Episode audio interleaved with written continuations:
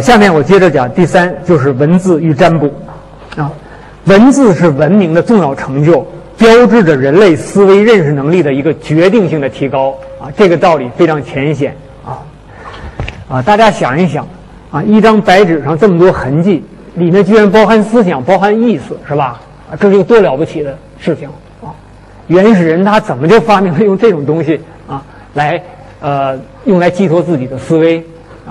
尤其是占卜啊，占卜呢，那么意味着。信仰的产生啊，人对自然界啊，以及他想象的一个神的世界啊，呃，对人神的关系啊，他对这个东西啊，开始变得丰富，变得发达起来了啊。那么这种宗教观念的出现啊，也同样啊，标志着啊，人类精神生活的啊一个重又向前迈进了重大的一步啊。呃。中国古书中有这样一个传说，就是上古的时候接绳而治，啊，后来呢圣人呃发明了书契，发明了文字，取代了接绳而治。那么这种接绳记事的做法啊，在若干民族中确实存在着，啊，这是云南傈僳族记事接绳的借据啊。这个绳上的每一个节儿，表示向某人借了包谷一斗，那么还给债主一斗呢，呃，就可以解开一个。哎，这倒是一个。记事的好办法是吧？啊，看看这绳上还有多少个结，就知道自己还欠别人多少股包谷了。啊，这个是美洲印加人的接绳记事啊，称为 keep，啊，多用棉绳制成啊，这个东西就非常之复杂了啊。这个有横向的主绳，然后有一层一层，第二层、第三层啊，呃，到现在我们能看到保存下来的这种 keep 有吧？有六百多个。啊，我这还有几幅照图片，也可以给大家看一看。大家看一看，这是印加人的呃接绳记事，啊啊，看着一个有的女同学就很有兴趣，觉得像是装饰品，可以试试在自己衣服上。啊，大家看一看啊，就是这个。啊，它能通过结绳来记录非常复杂的意思。啊，可见印第安人 确实是也是非常聪明啊，啊，但是更聪明的办法还是文字。呃，十七世纪的时候啊，在西方出现了一种说法，认为中国的呃这种方块字呢是从西方传过去的啊，主要是从埃及学来的啊，一直到十九世纪还有人持这个看法啊，当然这个看法是毫无根据的。呃，我们可以毫无疑义的说，中国的文字是在本土形成的啊。呃，但是中国文字是如何起源的，在这方面呢，呃，还存在着很多缺环啊，存在着很多疑问啊。在西安半坡仰韶文化的陶器上，能发现很多刻画符号啊。临潼江寨呃的陶器上啊，也也能发现呃，就这这类的刻画符号，很多原始陶器上都有啊。那么，呃，有几十种到上百种，广泛发现啊。呃，有的学者就提出啊，它就是文中国文字的最早的起源啊。不过不久，这种说法就遭到了批评啊，因为学者说这种刻画符号只是一个记号啊啊，它可能是表示这个意思：这件东西是我做的，我有一个特别的记号。如果是这样的话，它和后代的这个文字就没有关系啊。因为一般情况是一器一符啊，很少一个器器物上有好几个符号的啊，呃，那么它可能和后代的文字有相像的地方，呃，但那可能是巧合啊，所以这类的符号呢，啊，有可能不是中国文字的主要来源啊。当然，作为一种记号，呃，它也可能成为某种嗯，呃，某种符号的来源啊，比如说呃，数字。等等，啊，八卦，呃，这种东西在现在是特别流行，因为热爱中国文化的人很多啊，呃，而且他们尤其对什么相面呀、占卜啊、啊五行啊、八卦呀、周易预测呀这些东西感兴趣啊，这个，呃，所以很多呃，社会上有很多人啊，在这个努力的学习这些东西，乐此不疲，呃，前几天我就遇到一个啊，他特别喜欢中国文化。啊，这个给我谈周易啊、八卦什么的，啊，因为我最近身体不太好，他给我推荐一个医生，啊他说那个医生是杭州的啊，是一个能治癌啊，西医看不了的他都能治啊啊，他是用中国文化来治病的，呃，体现天人合一啊。要让他治病啊，首先要写检讨书啊，反省自己干没干过什么好事坏事儿。呃，我觉得还是不要把命交给他好。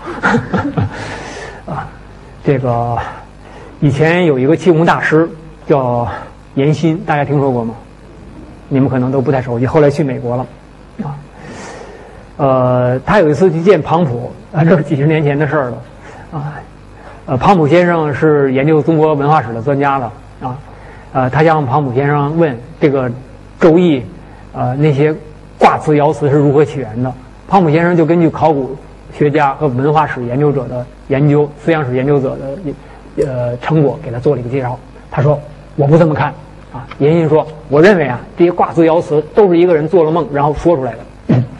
说四川有一个妇女啊，生了一场病，啊有点神经，就说了很多话，就跟这《周易》上的啊非常像。呃，就这个严新也是闹气功啊啊，号称能改用发功就能改变分子结构的。”啊，后来这个庞先生就说：“哦，呃，那也不是完全没可能吧？这洪秀全就做了一个梦，说天父给了他什么指示啊？后来他就建立了拜上帝教啊。他也是当时神经不太好啊，就写了很多东西。说严新听得很感兴趣，说洪秀全是谁？我回去查一查啊，这个很有意思。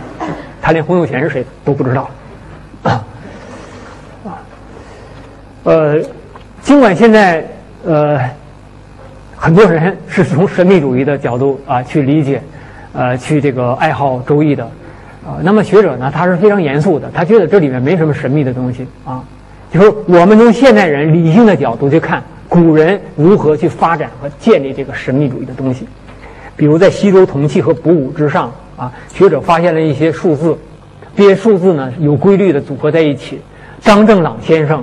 啊，写了一篇文章，认为这就是数字卦的起源。这篇论文在宣读的时候赢得了满场的掌声。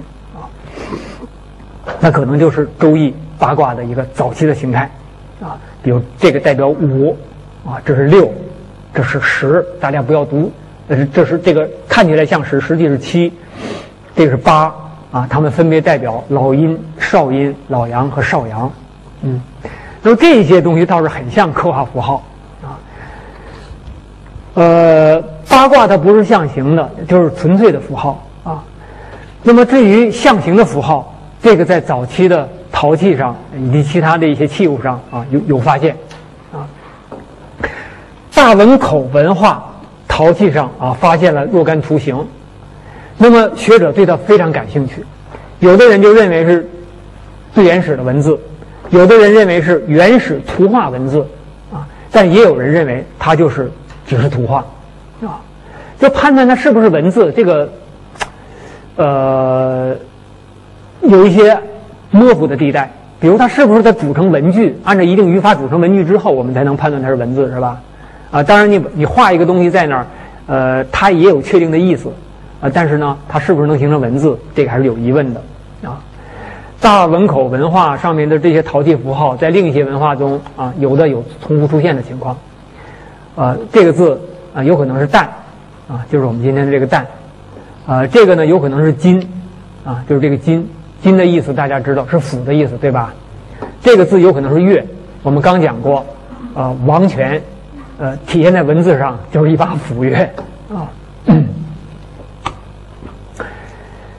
呃，仰韶文化以来，陶器上出现了很多花纹，啊，呃，有的栩栩如生，啊，它就是动物的形象，那么。呃，象形文字是中国文字的主要来源啊。那么这样一点啊是没有疑问的啊。我们看甲骨文中的呃虎字，一直到金文中啊的虎、鹿、马、犬、象啊，都是象形程度非常之高。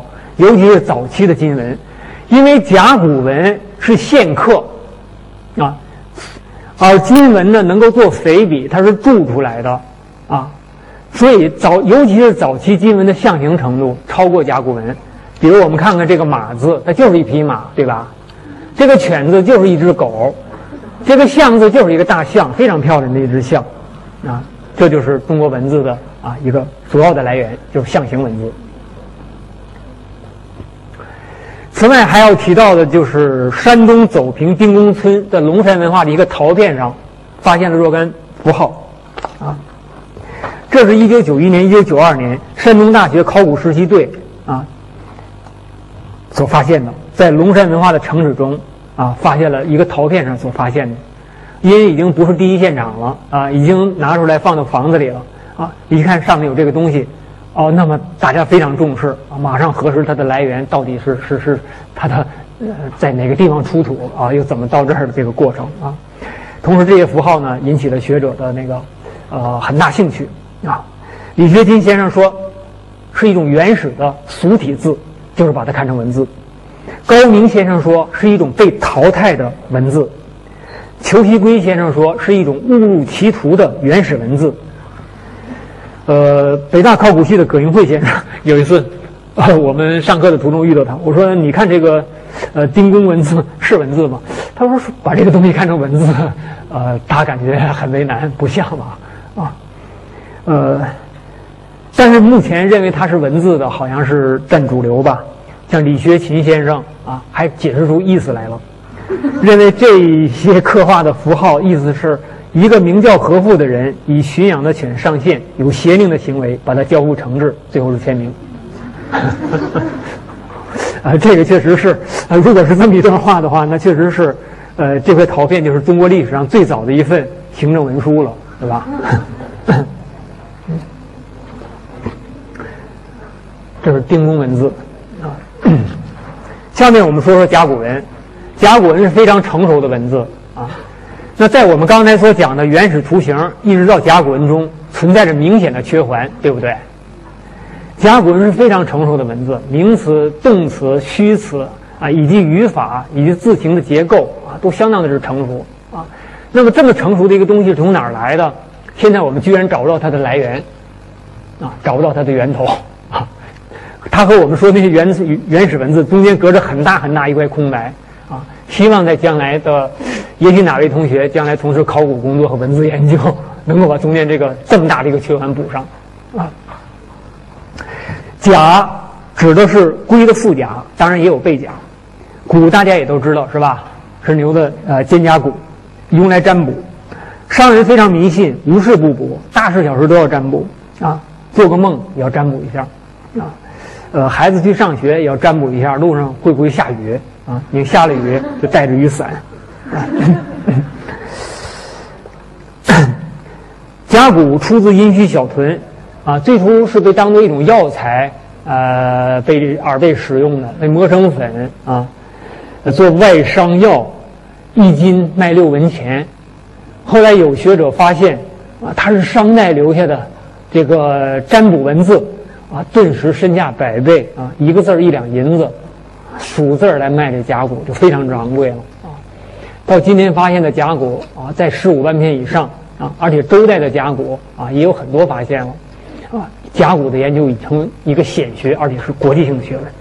啊，在利用甲骨的时候，首先是整治外形，啊，呃，第二步是进行钻凿，就是大家在上面看的这个过程，在甲骨的背面钻出一个个圆槽来，在它在它的一侧再凿出一个椭圆形的一个。凿穴，啊，大家看能看清楚吧？先钻出一个圆圆形的，不要钻透，旁边再凿出一个椭圆形的，啊，这样一个凿穴来，这个叫钻凿，啊，它有一个圆的和一个长的像枣核似的那么一个呃凿痕，啊，来形成的，啊，呃，我们能看到以这个归附甲中线呃为轴线，左右是对称的吧？能看着左右是对称的，是吧？啊，就这个凿是在这边，这个凿是在这这一侧。然后呢，第三步呢，就是用一个加热的金属器，在背面去烤这个钻凿过的地方，这样呢，它就会裂。钻凿过它就薄了，一烤它就会出现裂纹。那么这个裂纹呢，叫做什么呢？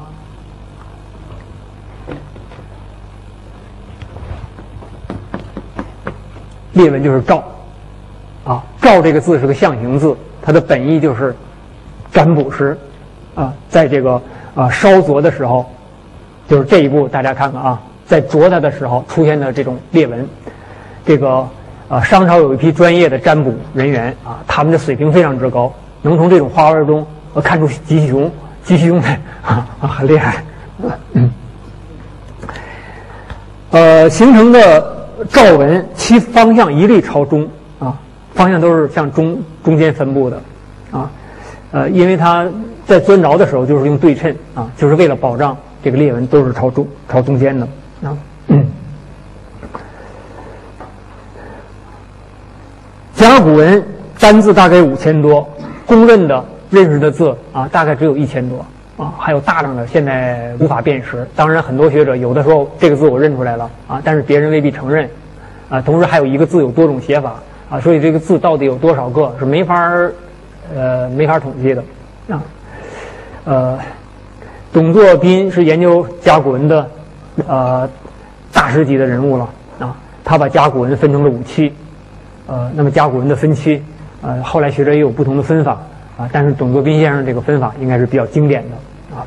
嗯。最后呢，我们谈一谈墓葬制度。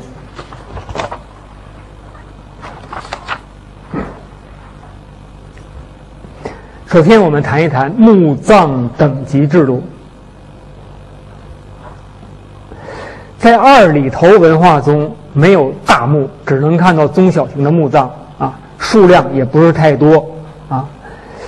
呃，两米多见方的呃这样一个墓，呃，有比较丰富的随葬品啊，已经算是很可观的了啊。其中可能会发现铜爵，啊，铜器，器就是斧，呃，发现石磬，发现玉钺等等。至于众多的中小型墓，只能容一个人的那种。呃，发现的就主要就是陶器了啊，多者一二十件，少的可能就只有一件啊。呃，同时也有一些尸骨不全，呃，掩埋草率，甚至身首异处啊这样的非正常死亡的墓葬和尸骨啊，那么提供了一个三千年前这个压迫、剥削和人与人之间互相残害的这样一个场景啊。商代的墓葬啊，发现至今大概在三千座以上吧，啊，这个殷墟大墓啊，规模极其宏大。这个殷墟侯家庄五官村的墓地，呃，是王陵之所在，四母屋顶啊，就是在此，这个啊，在此发现的。此外，大司空墓地和后岗墓地啊，规模也都非常之大啊。我们看看啊，这是四四个墓道的大墓啊，这是幺零零号、幺零零一号大墓，总面积达到七百一十二点七五平方米啊。呃，侯家庄五官村的幺二幺七号墓，墓石就有三百三十平平方米，再加上墓道，就能达到一千八百多平方米啊，非常之大啊，是王陵。就是这个啊，这是一个最大的，哎，幺二幺七号墓啊。呃，墓葬的等级大致可以分为三等啊。第一等是大墓，大墓的面积，墓室的面积都在一百平米和三十平米以上啊。呃，那么这种大墓呢，有两种结构啊，一种是两墓道的啊。这个就是中字形的，大家看一看，两墓道的，啊，更大的还有四墓道的，啊，四个墓道的大墓，啊，大家看看这个，大多数都是四个墓道的大墓了。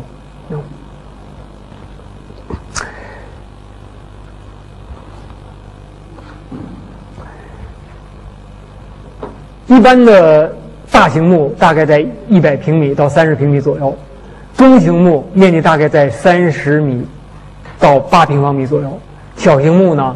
啊，在二至四平方米以下了，那这是，呃，大家看看，这是五官村大墓啊，从上到下看过去的，呃，看下去的啊，啊，大家看这个二层台上是吧？啊，有很多人形的这个骨架、骨头架子在这一圈儿啊。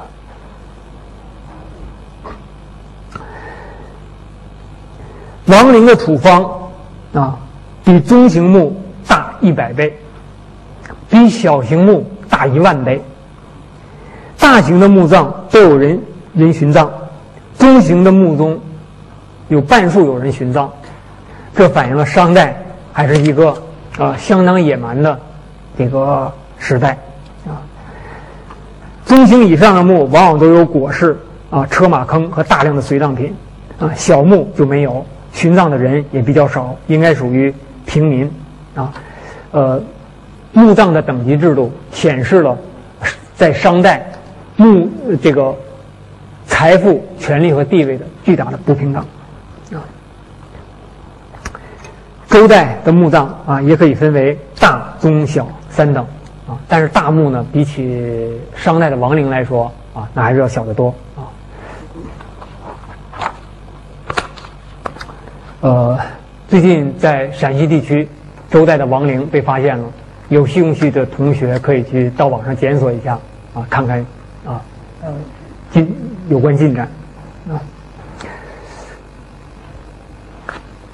在我最早写这个讲稿的时候啊，就是啊十年前第一次写这个讲稿的时候，那么周代的亡灵还没有发现，这是近些年的这个研究的呃近几年吧啊，在突飞猛进的在研究成果啊，等正式的报告和系统的研究出来之后，我们就可以把它写到教材里了。下面我们讲第二点，就是随葬器物组合。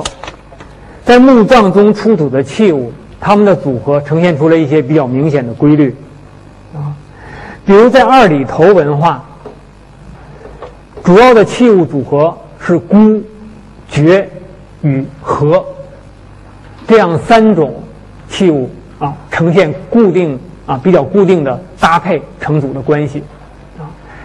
那么这种关系就引起了考古学家的注意啊，很有意思。我们知道中国的文物有一些特点，比如三条腿的特别多，是吧？就是三组器。另外呢，器物之间有固定的组合。那么商代的器物呢是孤、爵和甲的组合啊。孤刚才我给大家看看到了看过了是吧？就是那个孤不孤孤哉孤哉，那孤。爵这是大家应该都很熟悉的。甲呢和爵有点不同，就是它没有那么一个长流，是吧？往外倒酒那么很长的一个一个流。这种器物组合，学者认为是一种重酒器的组合。商朝人很喜欢喝酒，啊，在周朝人看来啊，这个商朝的灭亡就是喝酒喝的啊，所以《上书》一篇中有个酒告，就是告诫我们不能像他们那么整天沉湎于酒，啊。酒池肉林是吧？我们生活在现代社会，可能觉得酗酒不是个大问题，啊，对于一个比较原始的，呃，社群来说，可能就问题就比较大啊。我记得我刚上大学的时候啊，曾经看过一部，呃，就是民族学调查的纪录片，啊，讲这个好像是俄伦村人的一个村村庄吧，啊，其中就有这样的场面啊。这个外界的这个白酒啊，就卖到了那那个俄伦村的 村落里，啊，那个猎人几个猎人喝完了酒之后就满地打滚，啊，撒酒疯，啊，那么如果这种喝酒，就是说，它有可能导致是一个共同体秩序的这个变化，啊，周人与商代的风俗有相当不同的地方啊，比如刚才我们通过建筑上显示，周人的。礼建筑在礼制的精致性上非常严谨啊，呃，随后，呃，这个我还提到啊，商朝的殉葬、人殉、人祭的现象啊非常普遍，相当的残酷。那么到周呢，就有了明显的变化。那么在器物组合上也有明显的变化。周朝是以鼎和簋为固定的组合，鼎是。盛肉的，啊，相当于我们今天的那个菜盘儿；鬼是盛饭的，相当于我们今天的饭碗。那么鼎和鬼的固定组合是一种重石器的组合，啊，它和周代是一个农业民族，啊，很可能有比较强的关系啊。商代它的器物组合是重酒器，而周代是重石器的，啊，鼎和鬼的组合也成一种数字化的排列，很数字化，就是。有明明明很明鲜明的这种数列的等级数列关系，啊，按照礼书中的记载，天子九鼎八簋，诸侯七鼎六簋，大夫五鼎四簋，元氏三鼎二簋。就是说，鼎用奇数，簋用偶数。那么这样的列鼎在墓葬中确实啊发现了很多很多啊。比如大家看这个是比较早的宝鸡朱家庄 M 一号墓出土的一套列鼎啊，是五鼎四簋。那么这是比较早的引起学者对列鼎制度兴趣的啊一套器物啊。假如礼书中的记载是可信的话，那么大家根据这个记载来判断这个墓主的身份，应该是哪一级的贵族呢？应该是大夫一级的贵族，对吧？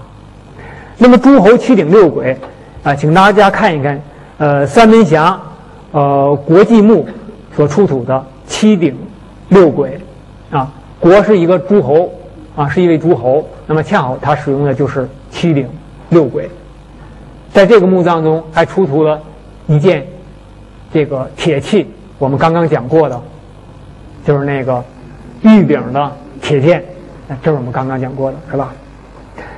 呃，关于列鼎制度什么如何起源啊，又如何发展啊？那么最高的鼎是九鼎八簋还是十二鼎啊？学者也有讨论。但是列鼎啊，它有等级性啊，在墓葬中啊，奇偶相配的这么使用啊，这个还是相当鲜明的。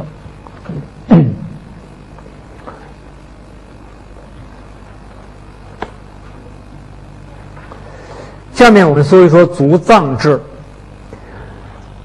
呃，在我们谈到中国早期国家的特点的时候，我们强调了一点氏族纽带和血缘关系与早期国家形态的渗透。那么这样一点在墓葬中也能看得出来，也就是说，在族葬制中可以看得出来啊。殷墟大司空墓地有一百六十六座墓，它可以分成四区十一群。此外，另外有五十一座墓可以分为三群，后冈的墓地可以分为五群。这些墓地分群都应该和氏族之间的关系啊，都是按照氏族来分群的。那大家在画面上看到的是北京房山琉璃河燕国的族墓啊，这个就在北京啊南郊啊。以前我带学生啊做这个 教学参观的时候啊，就去参观过这个地方啊。那么我们看，呃，这儿的燕国的墓地啊，也是分六群啊，大致上是分为六群的。一个墓群往往属于同一个氏族或者同一个家族啊，而且学者发现，同一群墓中里面有大墓、有中墓，也有小墓，这反映什么呢？氏族内部尽管有了严重的阶级分化，啊，也反映了不同阶级。的存在啊，但是呢，同族的人依然葬在一起，啊，同族的人依然葬在一起，啊，这个和后代就不太一样了啊。后代，嗯，家族的哪个分支有钱，他就买一块墓地；没钱呢，他可能就到别地儿去去埋葬去了啊。而在这个时候，尽管有人已经啊非常富有啊，有人非常贫穷，但是他们仍然葬在一起，这就造成了一个墓群中有非常大的墓，有有很小的墓的这种情况。啊，就氏族纽带束缚束缚着这个阶级分化，啊，呃，根据《周礼》的记载，周代的呃墓埋葬制度啊，也存在着族葬的制度啊。这种族葬呢，有两种情况：一种是呃周王列国的国君和列国的贵族，他们的墓地称为公墓，那么是采用族葬制。此外，国民的墓地也采用族葬制，称为方墓。啊，公墓就是国君和贵族的墓地，方墓就是国民的墓地。啊，他们都实行族葬制。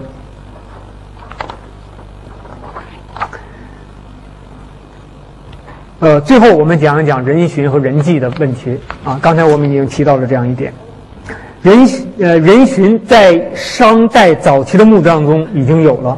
在后期的大墓中普遍的发现，啊，呃，刚才我们提到的侯家庄的幺零零幺号墓，在墓内和主人同一墓穴的有九十六人，在墓外不处于同一墓穴之中的有六十八人，为这位商王殉葬的有一百六十四人，啊，寻人根据他们所处的位置啊，以及他们的随葬品来分析，有五个等级，啊，可能有身份非常高的，生前和商王非常亲近的人，啊，生前得趾高气扬是吧？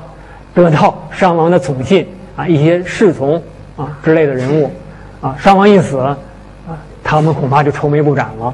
啊，因为他们得跟着一块儿死。那还有身份很低的，身首异处，惨不忍睹，那纯粹就是杀殉啊，就是杀了他啊，让你们的鬼魂和尸骨在这儿啊保护，呃，在阴间去保卫这位这个护卫这位呃伤亡啊，所以这是这个。大规模的人殉啊，就是非常的残酷。此外，除了人殉之外，还存在着人祭的情况。在二里头宫殿，啊，就是本讲开头给大家看的二里头宫殿是吧？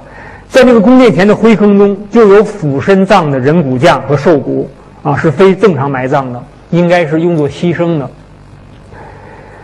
台基上也有些墓葬。形式比较特特殊，比如死者肢骨脱位，有捆绑痕迹，也应该是某种人迹啊。我们今天盖房子是个喜庆事儿，在农村盖房子是个喜庆事儿，但是在那个时代要杀人杀生埋在那儿啊，然后人居住在这样居住在这样的房基上啊，我们今天感觉嗯毛骨悚然是吧？好像是当时的人认为这样这个房子住的才踏实啊。殷墟宫殿、宗庙等等建筑，多用人来作为奠基、安门等仪式的牺牲啊。